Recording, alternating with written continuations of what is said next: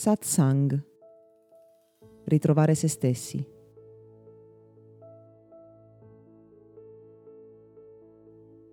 Una delle ragioni per cui si fa piuttosto fatica a iniziare a meditare è che la maggior parte delle persone non sono in grado di stare bene con se stesse. Abbiamo perso la capacità di stare fermi, in silenzio, perché quando siamo in compagnia di noi stessi qualcosa stride.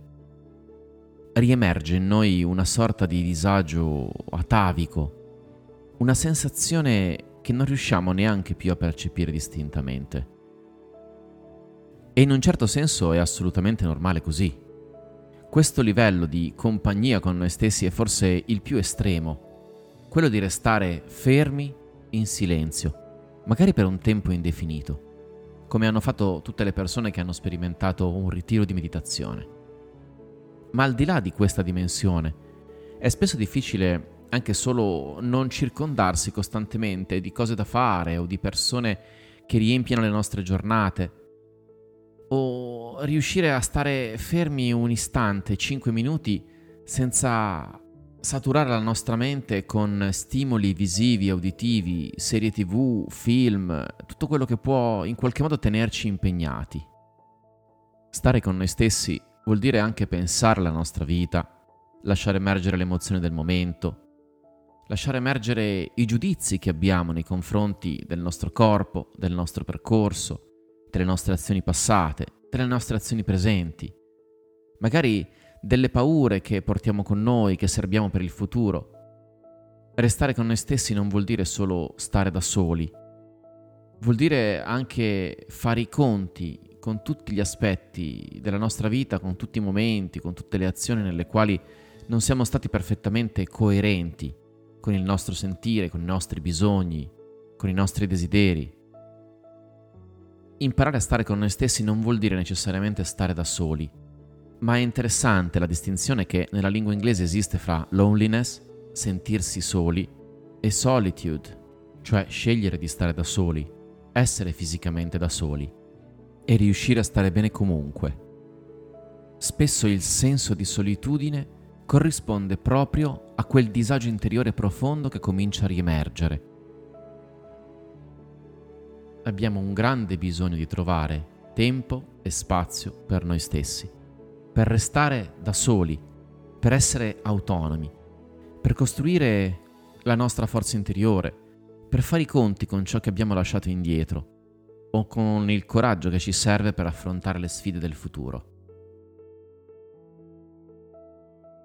Spesso si nota la solitudine quando ci ritroviamo ad interrompere una relazione, perché le nostre relazioni in qualche modo ci completano completano le singole mancanze che abbiamo all'interno, quegli aspetti di noi con i quali non vogliamo fare i conti, quelle competenze che ci mancano, quelle abilità che cerchiamo nelle altre persone al posto che svilupparle in noi.